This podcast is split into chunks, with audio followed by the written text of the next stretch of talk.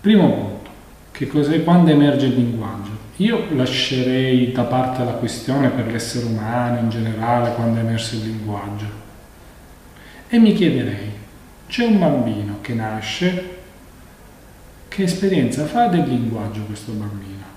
Qual è l'ingresso del cucciolo dell'uomo con l'esperienza del parlare? E in che modo questa esperienza possiamo collegarla, se vuole, al rapporto tra coscienza e inconscio. Siccome noi facciamo il lavoro clinico, non eh, paleantropologi, non filosofi, non, eh, è importante che noi ci chiediamo questa persona in che modo è entrata nel campo del linguaggio e in che modo la sua entrata nel campo del linguaggio ha condizionato la sua esperienza dell'inconscio. Il linguaggio lo possiamo dividere in due dimensioni. Senso e pulsione, significante e godimento, parola e corpo, rappresentazione e ciò che sfugge ogni rappresentazione. Oppure il rapporto tra figura e sfondo. È una prima cosa che lei può in qualche modo intuire del rapporto tra coscienza e inconscio è appunto questo rapporto tra figura e sfondo. Se vuole la coscienza è la figura e l'inconscio lo sfondo senza il quale non possiamo vedere la figura. Ma le sto dando più che delle definizioni teoriche, epistemologiche, proprio dei, dei concetti molto pragmatici. Io ricordo che una volta ehm, dovevo andare via dalla comunità, questa comunità era in Val d'Aosta, dove mi a Torino, e doveva arrivare un nuovo paziente per, eh, che non stava arrivando, io poi non potevo fare il primo colloquio prima che questo paziente entrasse, c'era una educatrice, una delle responsabili educative, io ero il responsabile clinico in questa comunità e alla fine prima di andare via ho, detto, ho fatto uno schema, ho detto guarda Romina, per eh, capire devi chiedergli queste cose, queste cose, queste cose. Voglio sapere rispetto a se c'è esperienza del conflitto, come funziona l'esperienza del trauma, come funziona l'esperienza dell'umore come funziona l'esperienza della coscienza. Queste quattro cose si chiamano dispositivi di vulnerabilità. E in uno dei due libri che io ho messo in bibliografia voi trovate un capitolo sui dispositivi di vulnerabilità. Uno dei dispositivi di vulnerabilità è la coscienza. E la coscienza poi va distinta, ci sono tanti, potremmo dire, eh, livelli della coscienza e potremmo dire che c'è un tipo di coscienza preriflessiva. I fenomenologi parlano dell'io trascendentale e dell'io empirico. Quindi potremmo dire che l'io empirico è quello di cui facciamo esperienza, la figura, l'esperienza che sentiamo. E l'inconscio sono le condizioni di possibilità per cui c'è quell'esperienza maniera pratica. Io quando sto con la mia ragazza, con cui sto passando la pandemia insieme, eh, dopo qualche giorno inizio ad avere dei dubbi, perché c'era l'altra ragazza che mi piaceva di più, eh, in qualche modo oh, inizio ad avere dei dubbi, dottore, sa. Ecco, questa è l'esperienza cosciente. Quando noi ci interroghiamo ma perché c'è questa esperienza, quali sono i presupposti, allora noi lì stiamo parlando dell'inconscio. Un'altra differenza, che è quella classica in psicopatologia, è tra fenomeno e struttura. Il fenomeno è phenomenon, ciò che si manifesta da sé.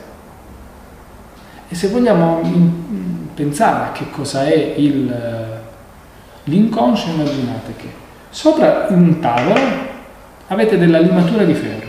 quello è il fenomeno, quella è la figura, quello, che, quello che noi, di cui noi siamo consapevoli, quello di cui noi facciamo esperienza.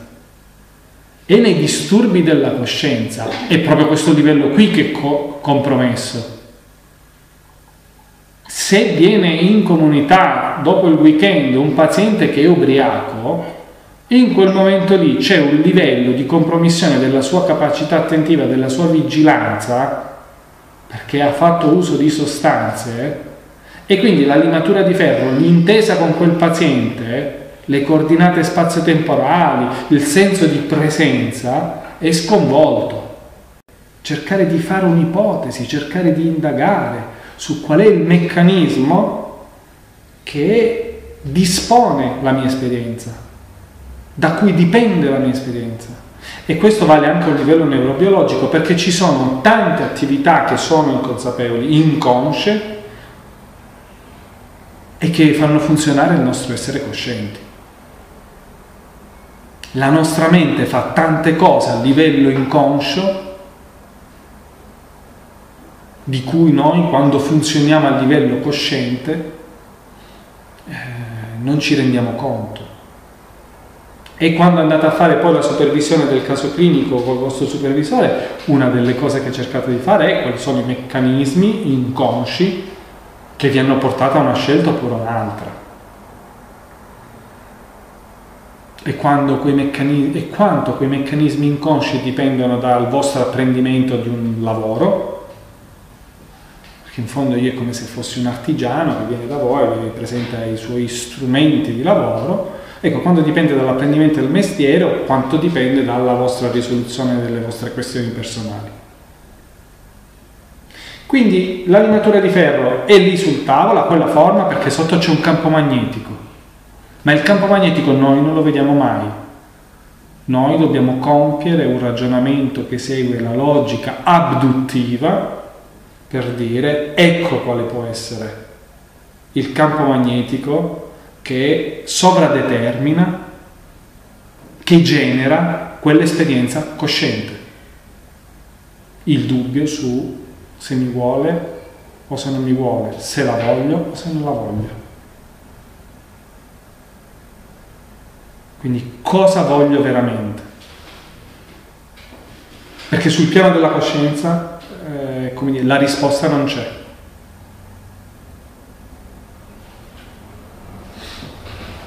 E dicevo il linguaggio lo possiamo dividere in senso e godimento, senso e pulsione, ma anche in un altro modo.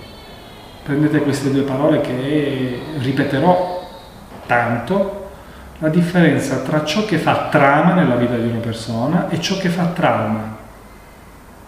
Il linguaggio è tanto una struttura l'inconscio è tanto strutturato come un linguaggio quanto destrutturato, caotico, informe come uno sciame. Quindi da un lato abbiamo il trauma dall'altro la trama, da un lato lo sciame e dall'altro lato la struttura. Essenzialmente in psicopatologia abbiamo tre strutture e uno sciame. Le tre strutture sono la nevrosi, la psicosi e la perversione e lo sciame è il funzionamento borderline.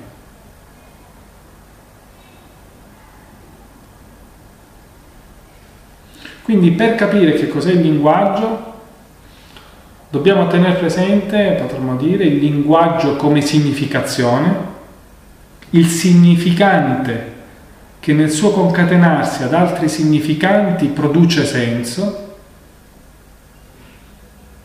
e il significante che si fa causa di un godimento senza senso.